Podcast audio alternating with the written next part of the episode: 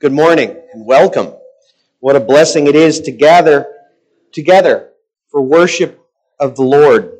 A uh, whole lot of announcements in our announcement bulletin. Encourage you to read that later and uh, and to take into consideration the many opportunities for learning and growing and fellowship, uh, all of which are so good for us and such a blessing. But right now, the Lord has called us to the greatest blessing we get to know. And that's the blessing of gathering as God's people to worship. And we can do that only by His power working in us and through us. So let's ask Him for His strength. Let's ask for His blessing as we join our hearts together in a moment of silent prayer.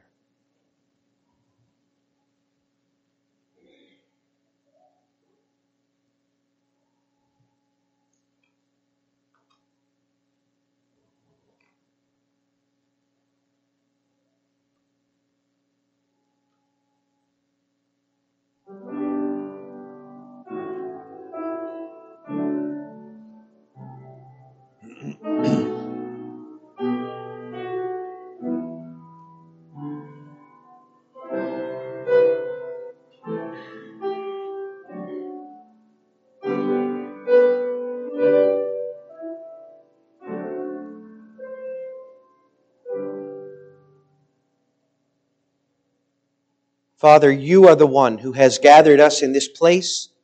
You know the hearts and the lives of each one. You know which of us are wrestling with doubts and fears, which are overjoyed with your provision. Lord, we ask that you would work within each one of us to enable us to look to you and to give you the glory and the thanksgiving that you so perfectly deserve. We ask this in Jesus' name. Amen. Let's stand together. the Lord calls us to worship with this reminder from Hebrews 10 of the blessing we've been given. He says, Therefore, brothers, since we have confidence to enter the holy places by the blood of Jesus, by a new and living way that He opened for us through the curtain, that is, through His flesh and since we have a great high priest over at the house of God, let us draw near with a true heart in full assurance of faith, with our hearts sprinkled clean from an evil conscience and our bodies washed with pure water. Let us hold fast the confession of our hope without wavering, for he who promised is faithful. And let us consider how to stir up one another to love and good works, not neglecting to meet together as is the habit of some but encouraging one another, and all the more as you see the day drawing near. Amen. Congregation of our Lord Jesus Christ, from where does your help come? Our help comes from the Lord, the maker of heaven and earth. Hear now his greeting. Grace to you and peace from God our Father and from our Lord Jesus Christ. Amen. Let's sing praise together to the Lord from number 317. Come, thou Almighty King. 317.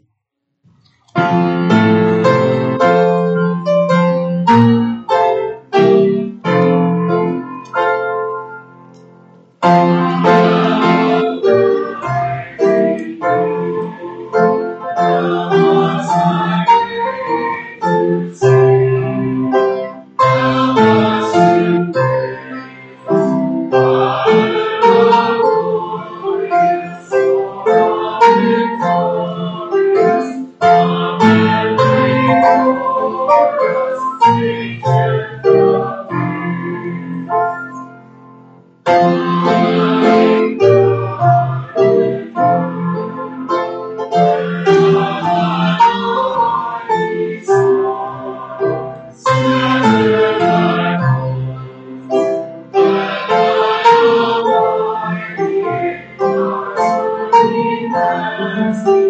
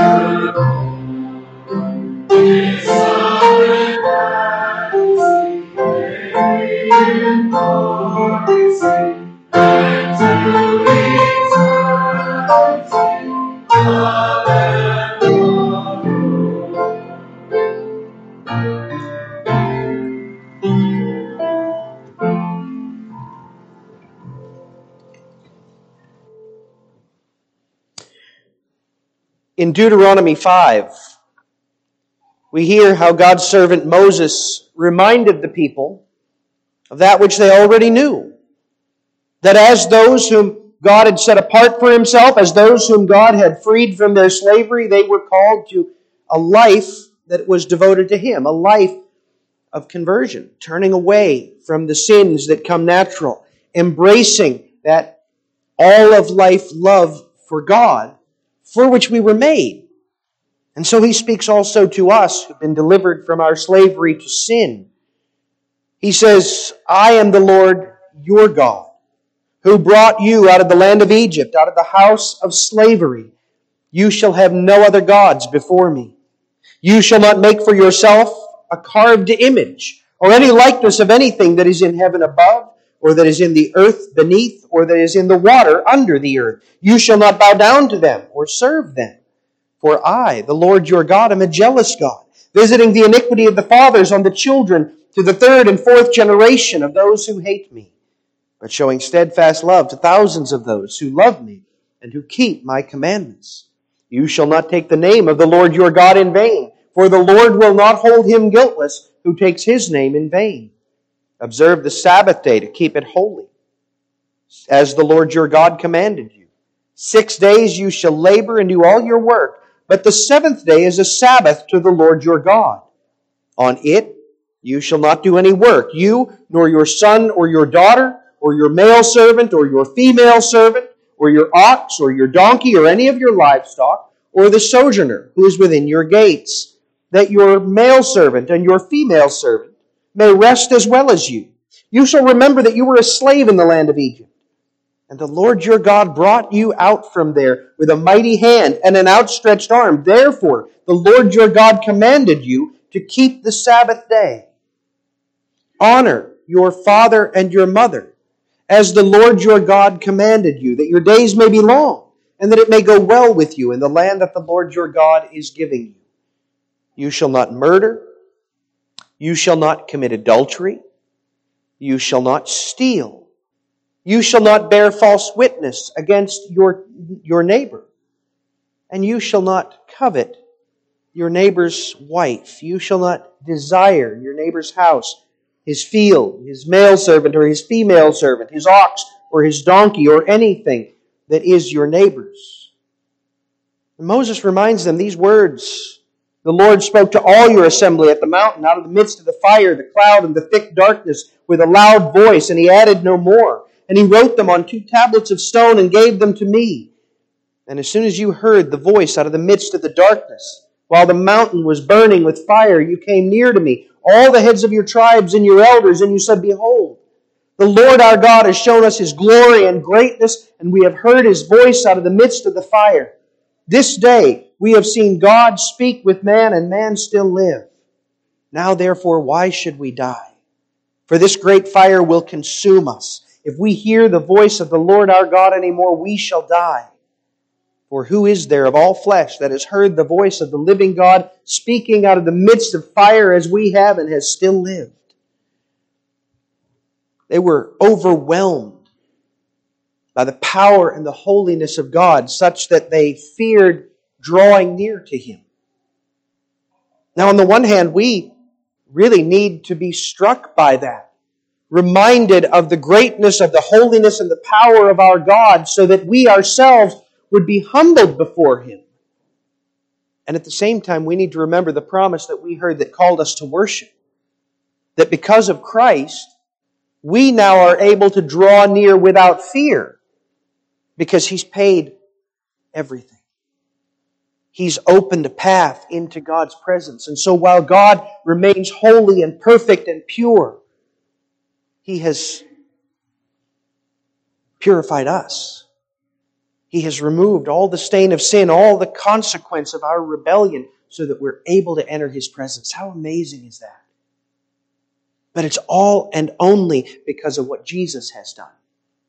And so our response to this law must be twofold. On the one hand, resolving to devote ourselves to showing God our gratitude, to, to devoting our whole lives to Him, but at the same time, bowing humbly before Him, acknowledging our sins confessing that our hope lies not in us but in Christ.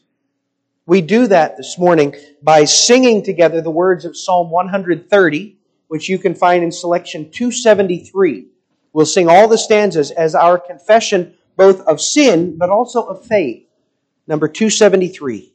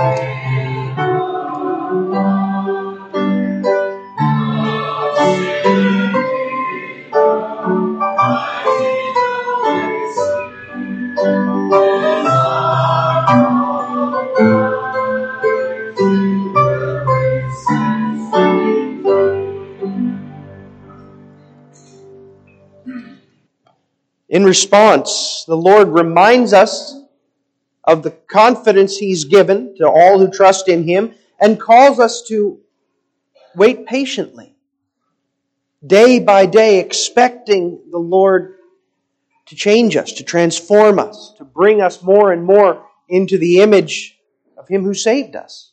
He says in 2 Peter 1, His divine power has granted to us all things that pertain to life and godliness through the knowledge of him who called us to his own glory and excellence, by which he has granted to us his precious and very great promises, so that through them you may become partakers of the divine nature, having escaped from the corruption that is in the world because of sinful desire.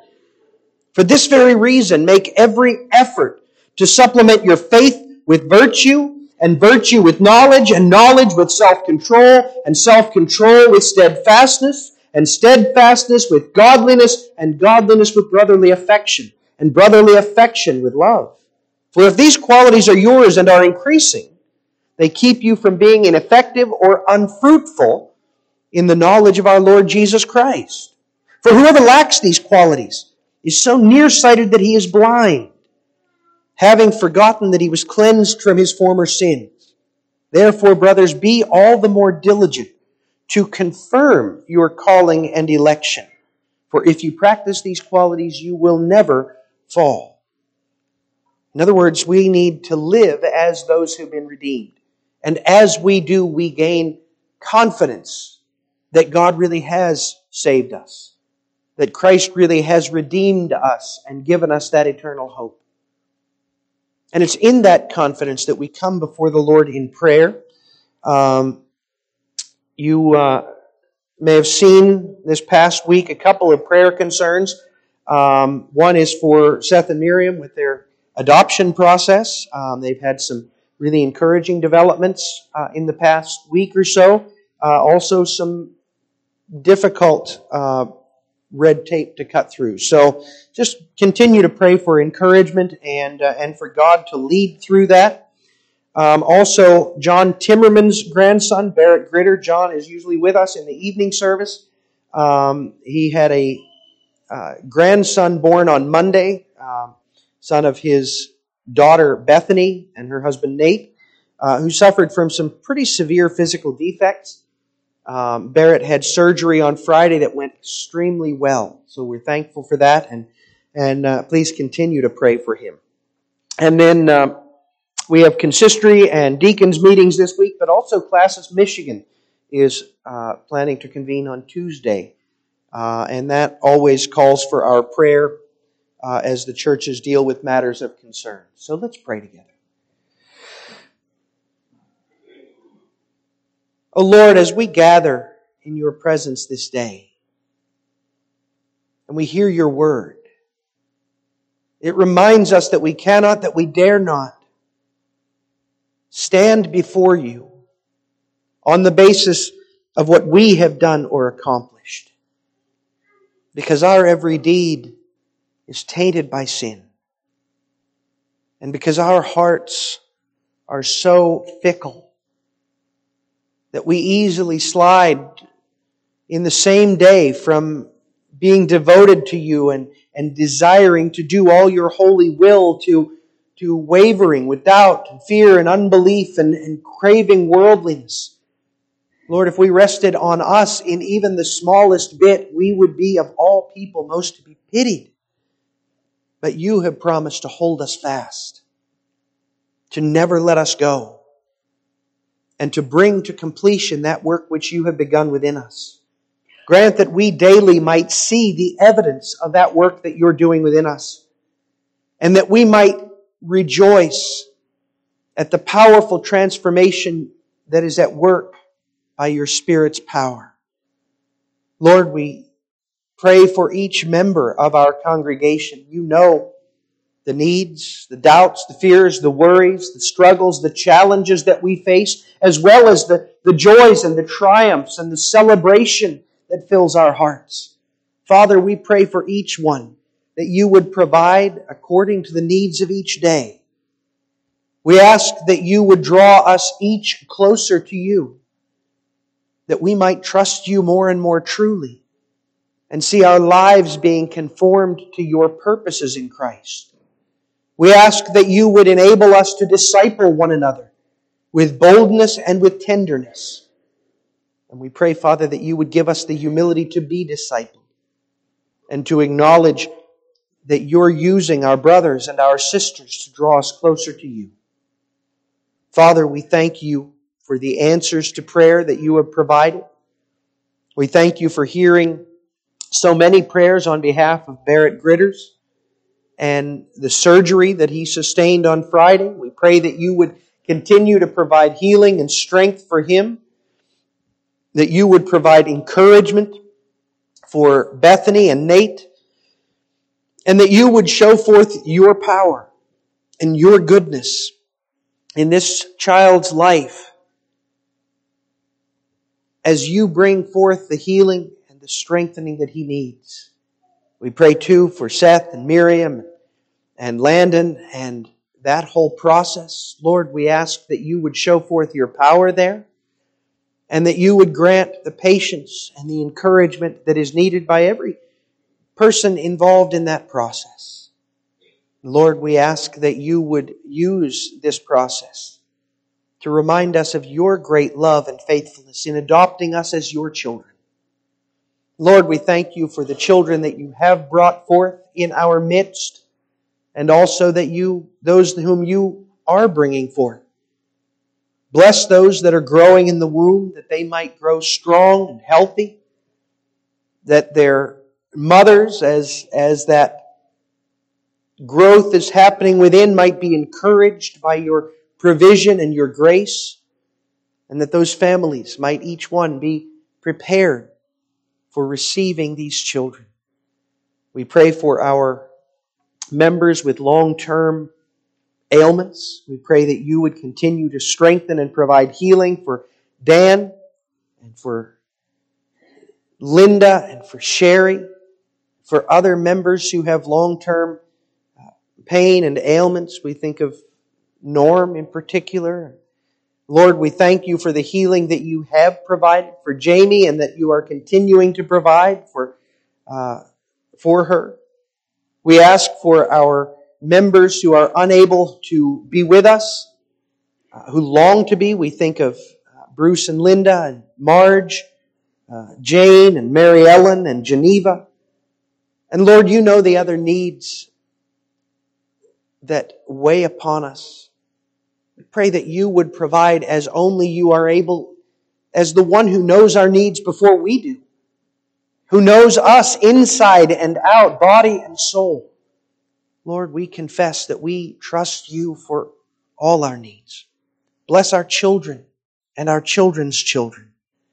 Grant them the strengthening and the encouraging that they need.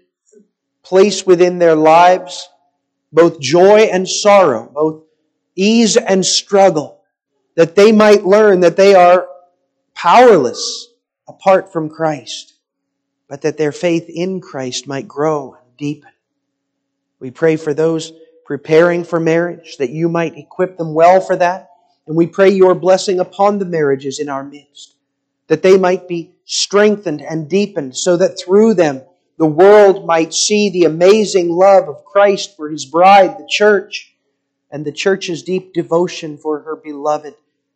Lord, we pray for this congregation, for its strengthening and growing. Lord, you know the struggles in our midst, those who are wrestling with doubts and fears and worries, but also those who are, are growing and, and rejoicing in you.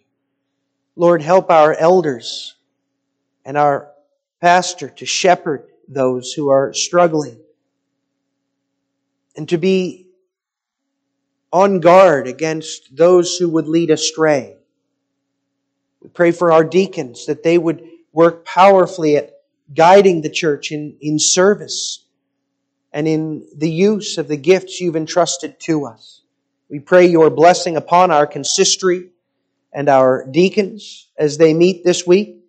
Give them wisdom and use them to bless the church, we pray, and, and bless the delegates to Classis, Michigan, that they might have wisdom, that they might be unified in their decisions and discussions, and that they might serve the church as well.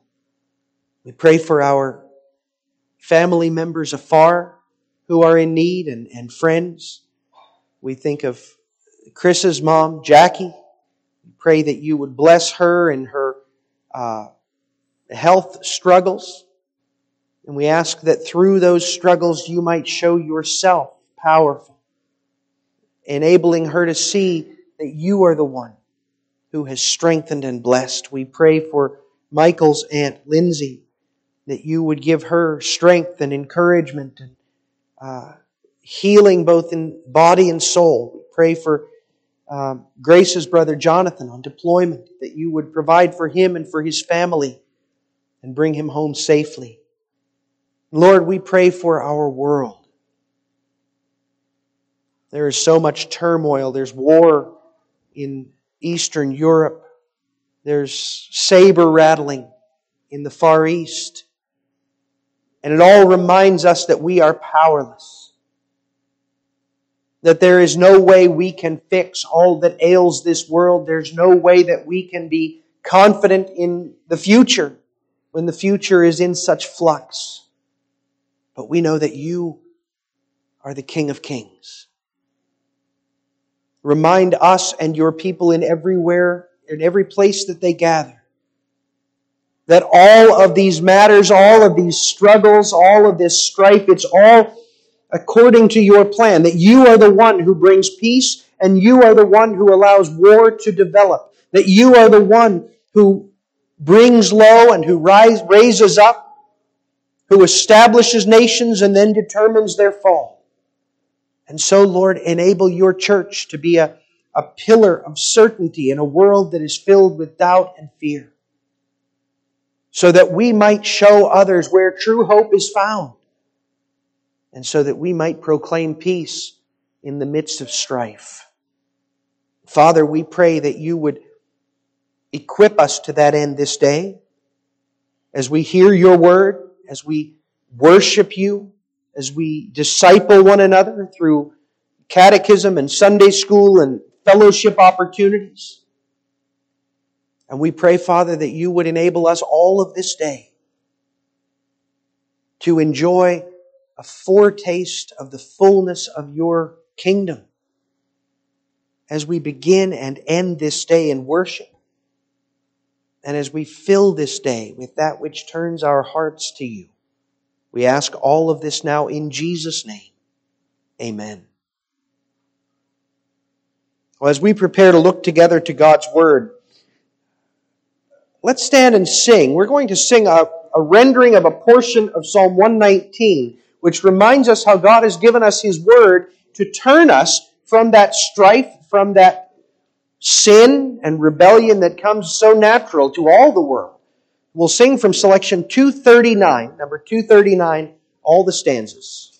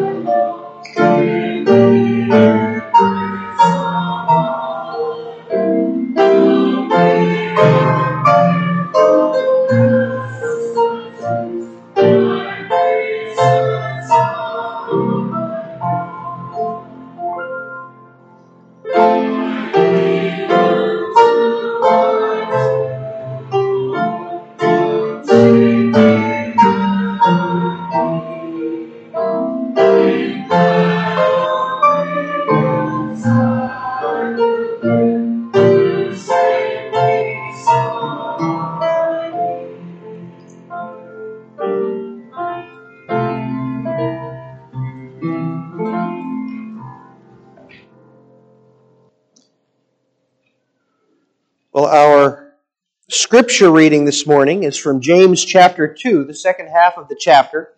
And then we'll look to a summary of scripture that we find in uh, our Confession of Faith, Article 24.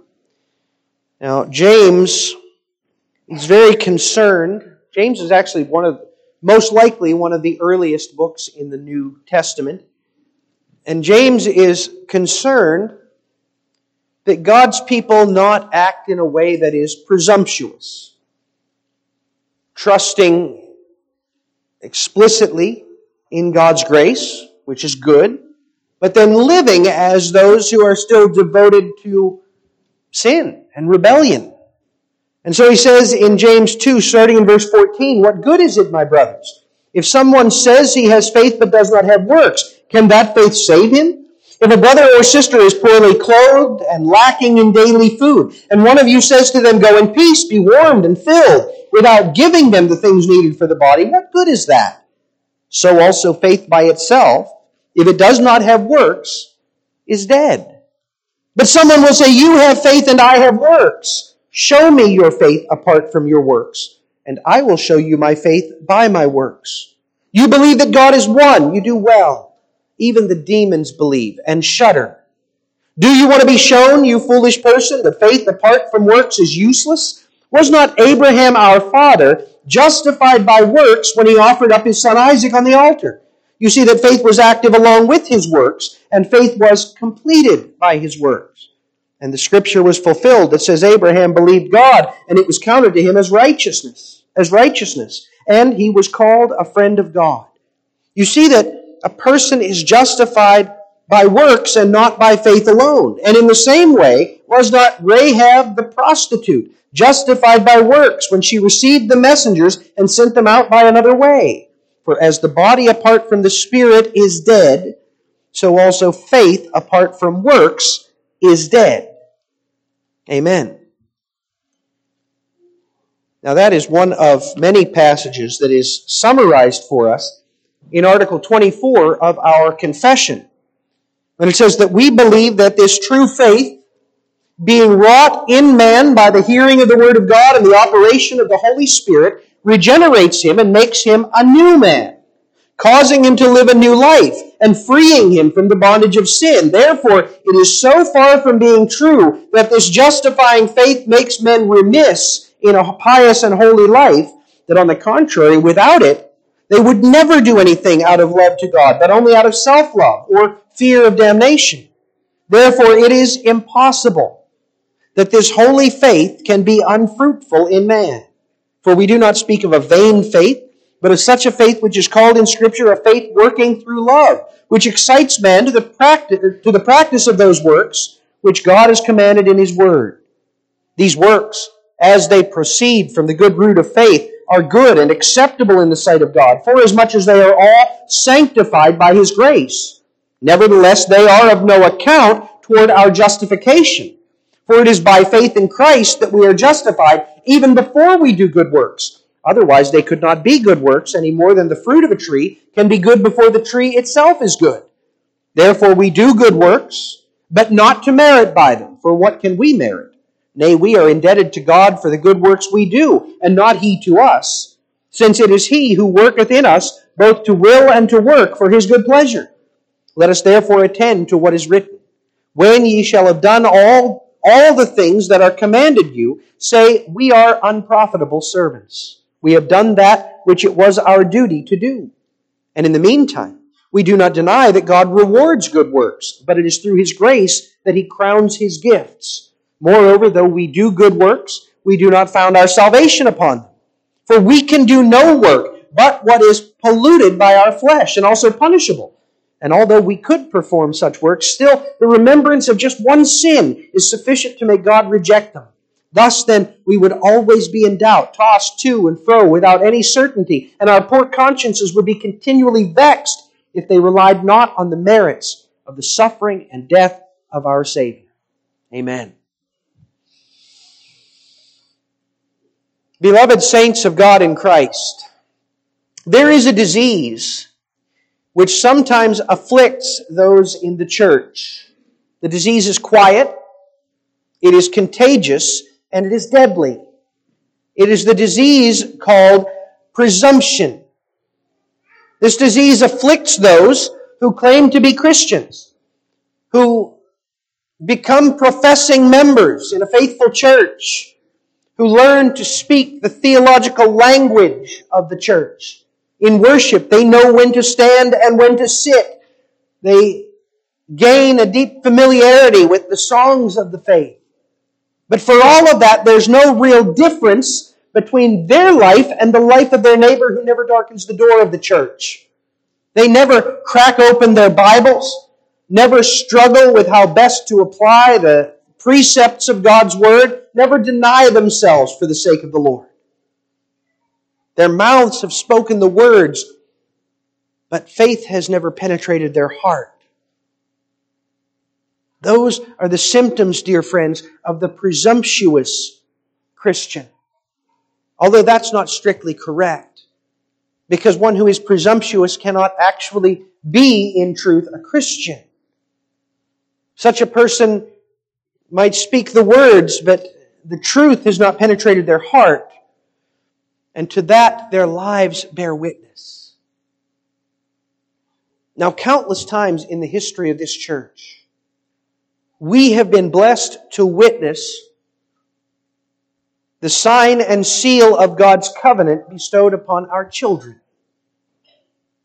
Each time we witness that sacrament of baptism, God testifies to us, upon this one is the promise of my salvation. Upon this one is the promise of my adoption. Upon this one I have set my sign and seal. But when we administer that sacrament, we also make a promise. We receive a, an obligation as God's people. And that obligation is to teach them what that sign and seal meant and how they are commanded to receive it. That they may not simply presume that all is well because they've been baptized. That they may not simply think, well, everything that needs to be done has been done and now I can go about doing whatever I want.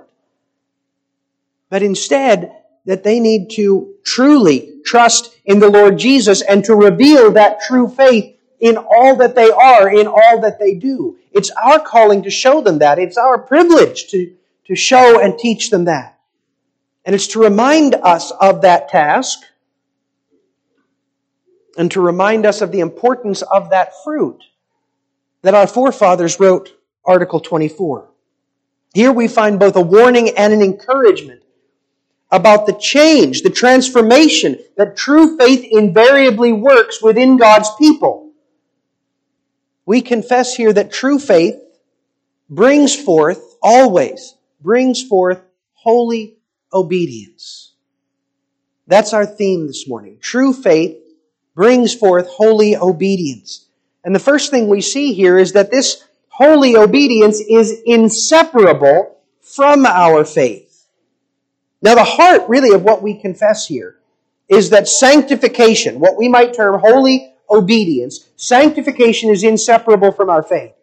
You recall how in recent weeks we've seen that faith is absolutely essential. It's the means by which we receive all that Christ has done for us. It's the way that we're united to Christ and made to share in all His merits. And we've seen that that's a gift from God. It's God, through the work of the Holy Spirit, who enables us to, to hear and understand the Word. It's God, through the work of the Holy Spirit, who shows us the truth of our sin and the ugliness of it, the misery of it. It's God who, by the work of the Holy Spirit, enables us to trust in Christ, to cast all our cares on Him, and to stand before the Lord confident because of what Christ has done. First to last and throughout, that's the work of God within us. And what makes that gift even greater is God's promise to never remove His Holy Spirit. He sends the Spirit always and only to those who are the elect. And Jesus says in John 10 verse 28, I give them eternal life and they will never perish and no one will snatch them out of my hand. But here's the thing. The Holy Spirit does more than give us the faith by which we're joined to Christ. Imparting faith to us is important. It's absolutely essential. But then, having given us that faith, the Holy Spirit uses our faith to convert us over time into bearers of God's image. Kids, I want you to think about that. Do all people bear God's image? There's a sense in which we have to say absolutely, right? In that we were created to reflect the creativity of God, to reflect the, the moral ability of God. We all were given souls, right? All of this is, is intended to allow us to bear God's image. But as long as we remain in our sin, that image is corrupted. It's like a funhouse mirror. You, you, you ever go into one of those houses of mirrors. You go in there, and in part it's disorienting because you can't tell what's a passageway and what's a wall, but, but then they have those mirrors that distort reality. You can tell it's you because of the color of the clothes, because of certain features, but the features are so distorted. In one mirror, you're, you're extremely squat and fat, and in others, you're tall and lean, and, and in some, you're wavy, and in others, you're crackled into a million different pieces. And that's what happens to the image of God within us because of our sin. It's still there, but it's distorted. It's shattered. It, it's so transformed that it becomes a lie because of our sin. But when we come to Christ, when by faith we are joined to Him, Galatians 5 says, those who belong to Christ Jesus have crucified the flesh with its passions and desires. Sin no longer has power over us. It, well, in a sense, that, that part of our nature that was enslaved died on the cross. And so we're freed. We're freed to begin doing what's right. We're freed to begin doing what's pleasing to God. So, through faith, the Lord frees us from that bondage to sin, and through faith, He begins causing us to live a new life. Paul tells us in 1 uh, Thessalonians 4 this is the will of God, your sanctification. To be sanctified is to be made holy. That's God's will. That's God's desire for us. And if that's what God wills for us, then what can prevent it from happening? That's why we read in our assurance of pardon, 2 Peter 1 verse 3, His divine power has granted to us all things that pertain to life and godliness. Life, all things that pertain to life, that's a knowledge of our sin, a knowledge of Christ, the faith that joins us to Him. But He hasn't stopped there. He's granted to us all things that pertain to life and godliness, which means that now He's transforming us. Now He's teaching us to put off sin. Now He's teaching us to put on the truth of the image of God. That's the power of conversion. And God has given it to every one of His people, every one who embraces Christ by faith. So what's that look like? What's that involve? Above all, it involves learning to submit to God. In 1 Thessalonians 4, Paul reminds the church how he taught them not only to trust in Christ, but also to strive to please God. To that end, he taught them God's law, which humbles us, which shows us where we need to turn away from our sin and from our rebellion. But then, then he says, this is the will of God, your sanctification, that you abstain from sexual immorality, that each one of you learn how to control his own body in holiness and honor, not in passion. Right? So that's what the law does. When empowered by the Holy Spirit, it teaches us to strive for holiness by putting off the sin, by rejecting that impulse to rebellion, and instead by pursuing self control, by pursuing that which is holy and pleasing to God. The law, in its summary, remains. You shall love the Lord your God with all your heart, with all your soul, with all your mind, and with all your strength. That's the first part of sanctification, learning to love the Lord, learning to do what we do, whatever it is, out of love for God, driven by love for God, pursuing a life that reveals that love. And a second command is like it. You shall love your neighbor as yourself. If we truly love God, then we will show that love for God by loving our neighbor. We'll show that love for God by loving those made in His image. So the sanctification to which we're called will be seen in submitting to God, submitting to His law, and striving for a holiness that reveals our love for Him and our love for our neighbor. That is the sanctification that always lives in the heart of those who have faith in Christ. Now, sometimes that work is slow. We begin to apply God's law to our lives and then we slide backward. We show love to our neighbor today and tomorrow we curse at him. Our, our conversion advances slowly, but it advances. Regardless of how fast or how slow, how consistent or how inconsistent, if we have true faith, we will demonstrate that faith in the transformation of life that the Holy Spirit is working within us. But our confession rightly says it is impossible that this holy faith can be unfruitful in man. It is impossible that those who have true faith decline to show it. And that's impossible because God promised that it would happen. He promised that the Holy Spirit would change us, would transform us. That's what James was focusing on in James 2. He asks, What good is it, my brothers? If someone says he has faith but does not have works, he asks that because anyone can claim to have faith. But true faith will always show itself by the conversion that accompanies it. Faith by itself, if it does not have works, is dead, he says. If a man says he has faith, he says he's a Christian, but nothing in his life is changing. He's living in a way that's just like the life of an unbeliever. Well, then his life is showing that his words are a lie.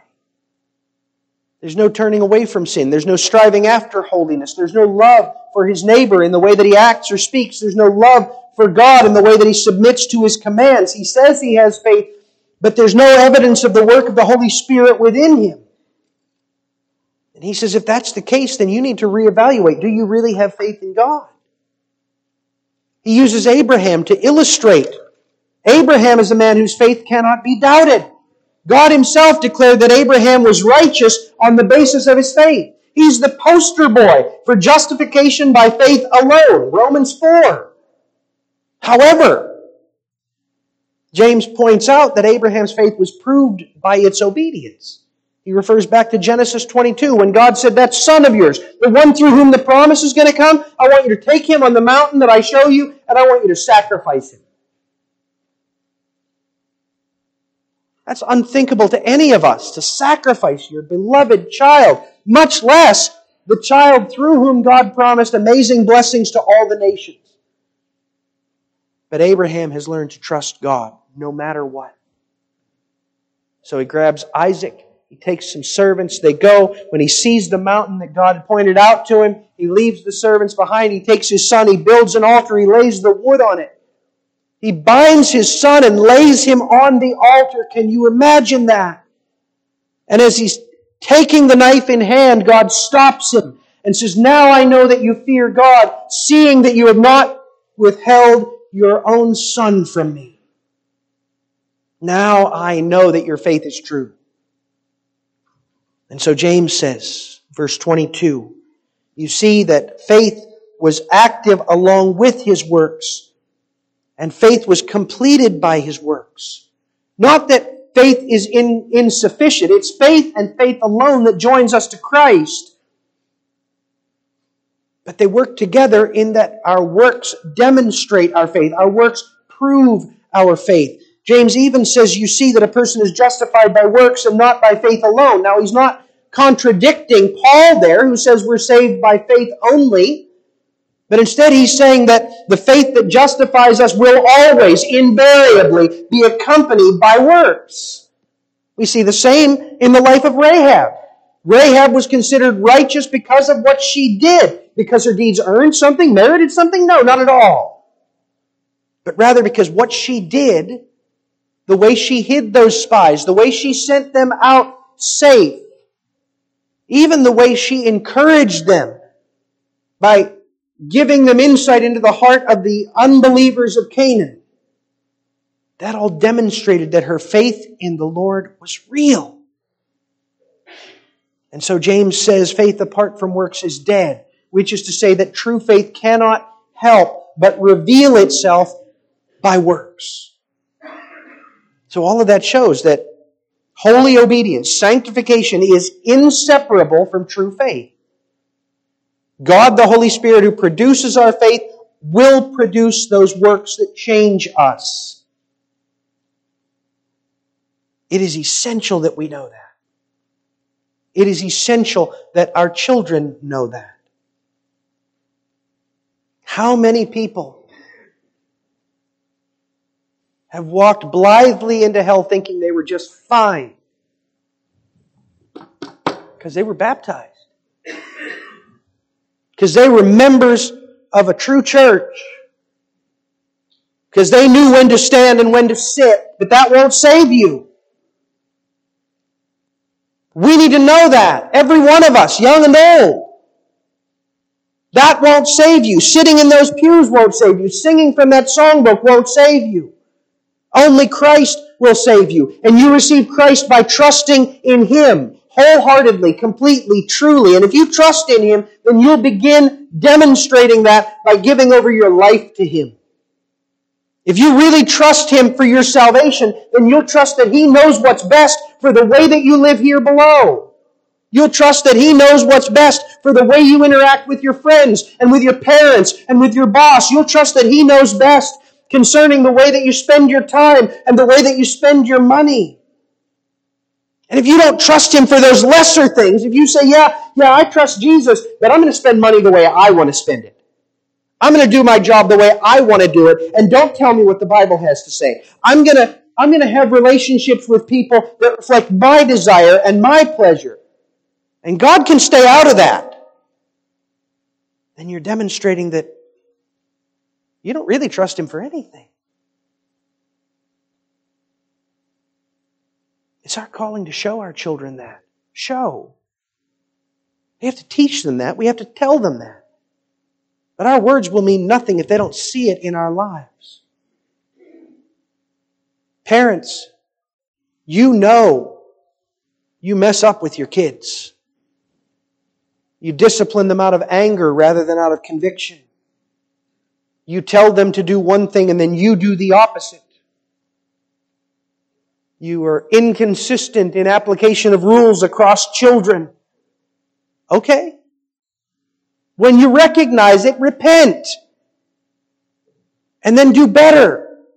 And when you do that, something amazing happens. Your kids see not only that you're not perfect, they already knew that, but they see what sanctification looks like. They see what repentance looks like. They see what the transformation by the Holy Spirit actually looks like and how essential it is. And they gain a template for their own lives. Oh, that's what I do when I screw up. I repent. I confess. I trust in the Lord to do better.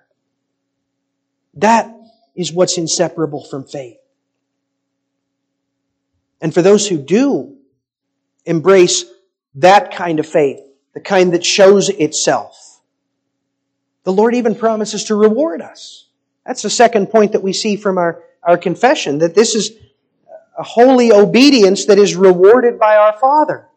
The Bible is very clear that God takes note of the good works that we do. For one thing, the Lord says He will judge us according to our works. Matthew 25. Jesus says He's going to separate the sheep from the goats, the saved from the unsaved, the elect from the reprobate.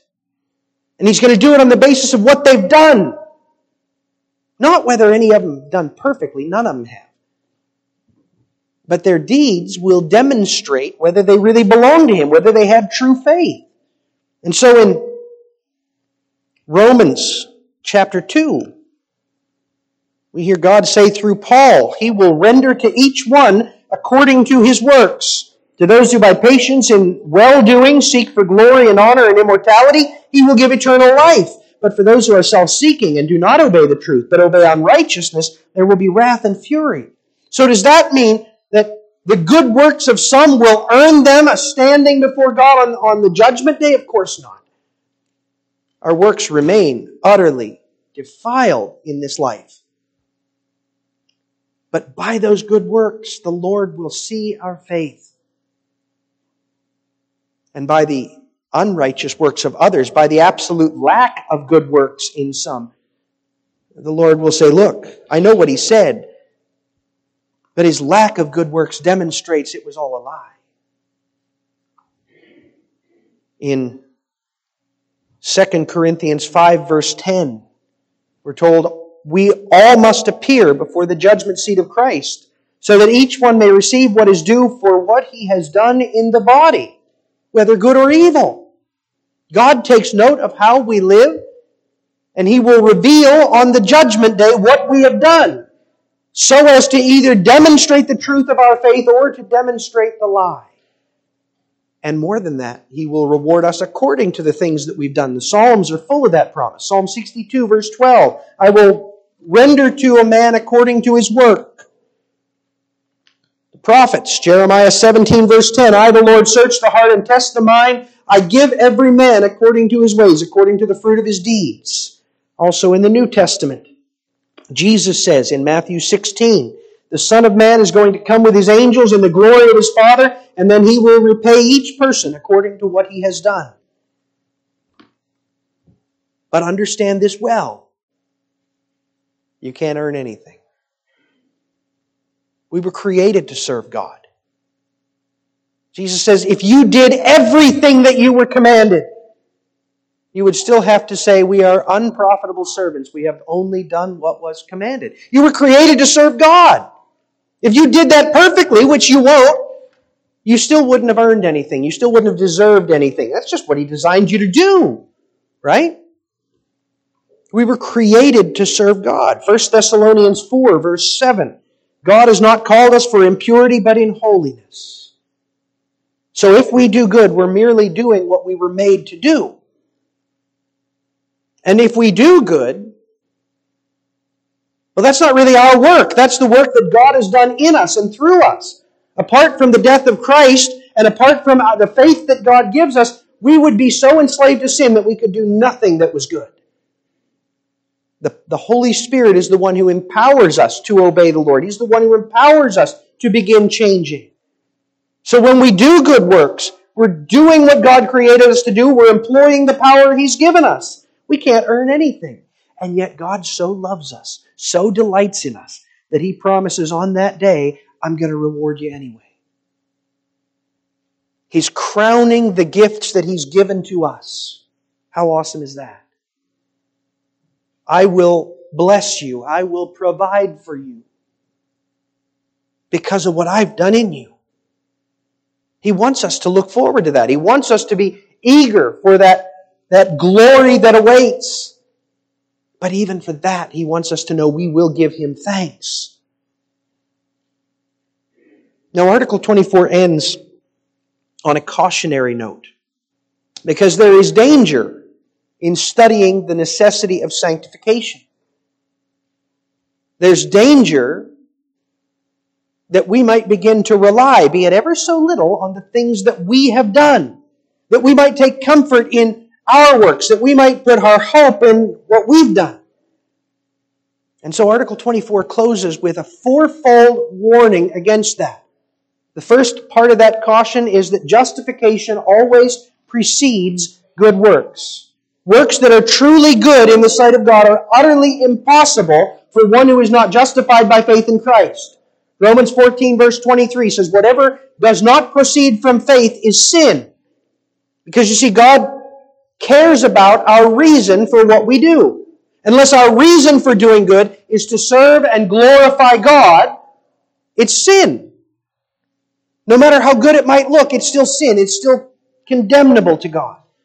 Jesus himself illustrates that in Matthew 7 by pointing to the fruit of a tree. He says a tree that's healthy bears good fruit, a tree that's diseased bears bad fruit.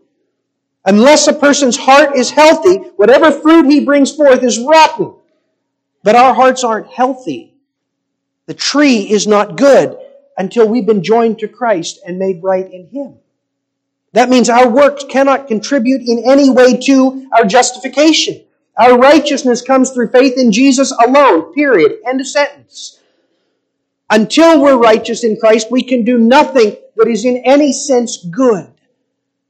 Justification always precedes good works, and therefore good works cannot play a role in our justification. This first of all. Second caution, we are indebted to God for all our good works. For every bit of good that we do, we have to look on Christ and say thank you. Because apart from His strength through the Holy Spirit, we can do nothing that is good. Remember what Jesus said in John 15, verse 5.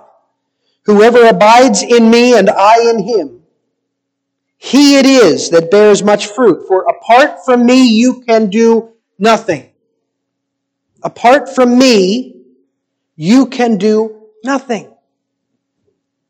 We're the branches that bear fruit, but He's the vine that bestows upon us life and strength and all that we need for bearing that fruit. And so, for every good thing we've done, for every bit of love we've shown to our neighbor, for every bit of love we've shown to God, we have to look at Christ and say, You did this. We're merely the vessels. So our works play no role in our justification, all the good we do comes through what Christ has done in us. And yet, nonetheless, caution three, as long as we remain in this life, as long as we continue struggling here below, we still pollute it all by sin.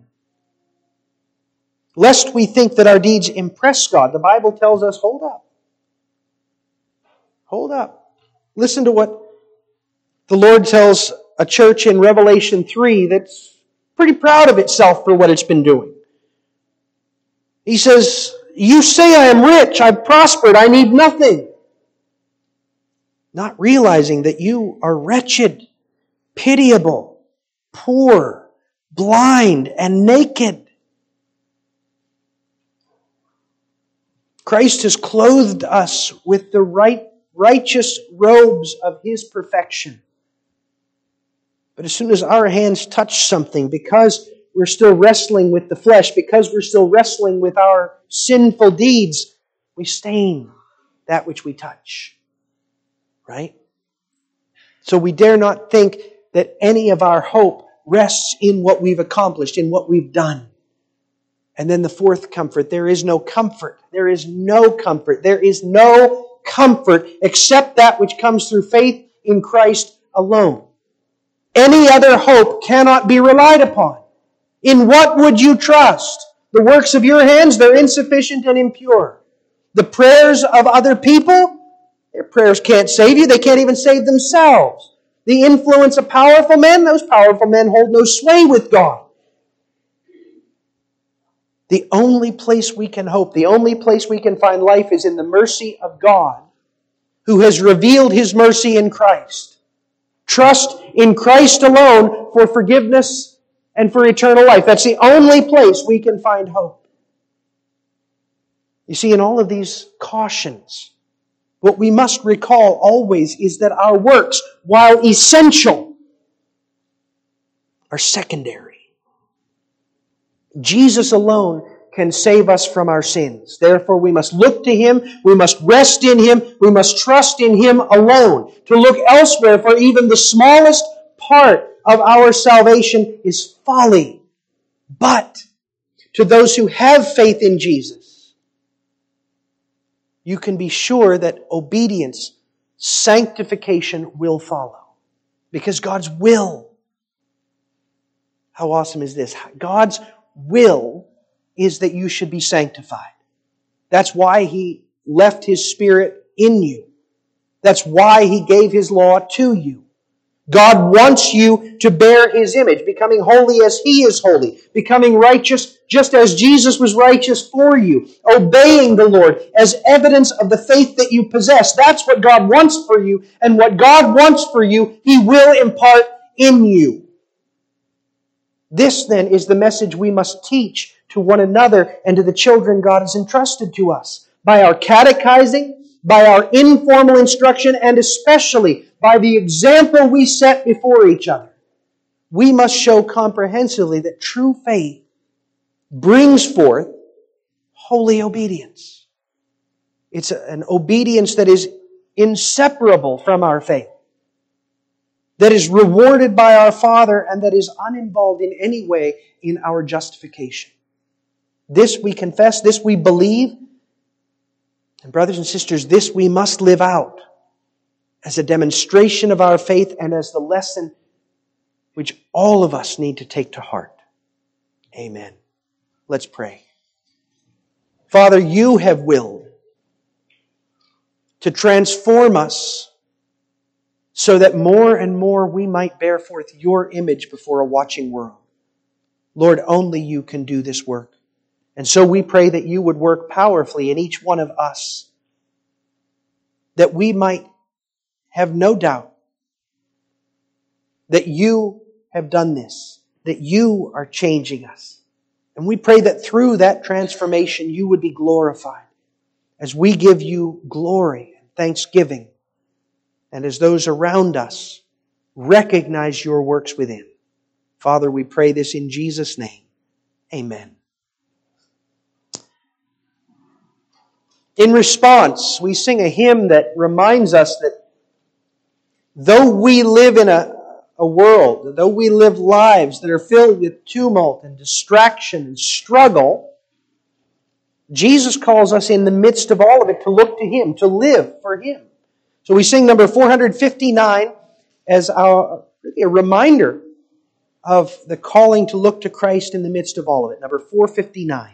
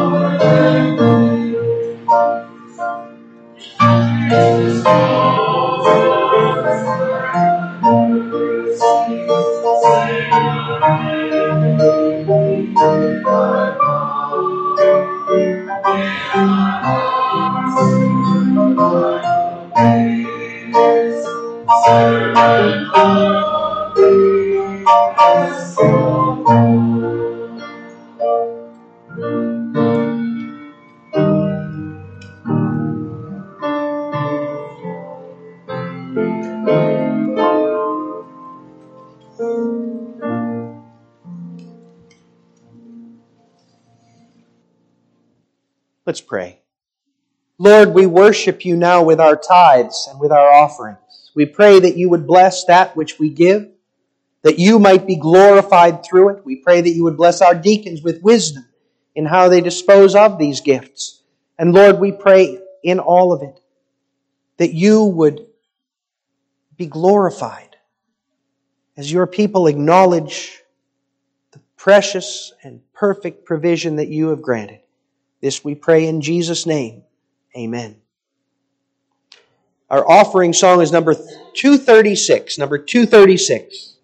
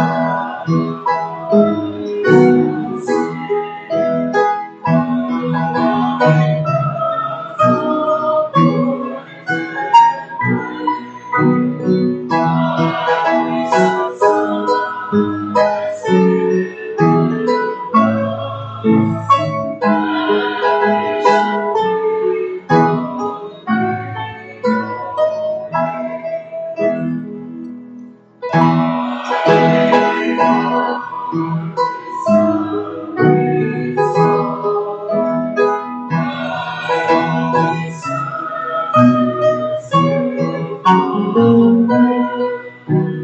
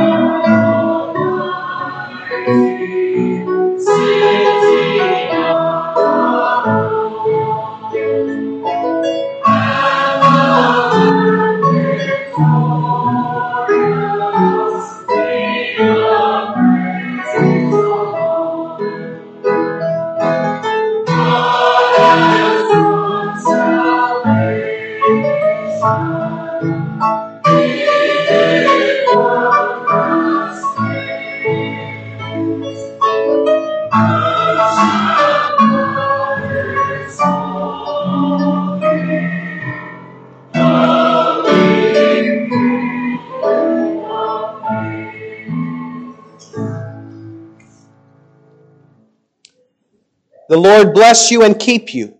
The Lord make his face to shine upon you and be gracious to you. The Lord lift up his countenance upon you and give you peace. Amen.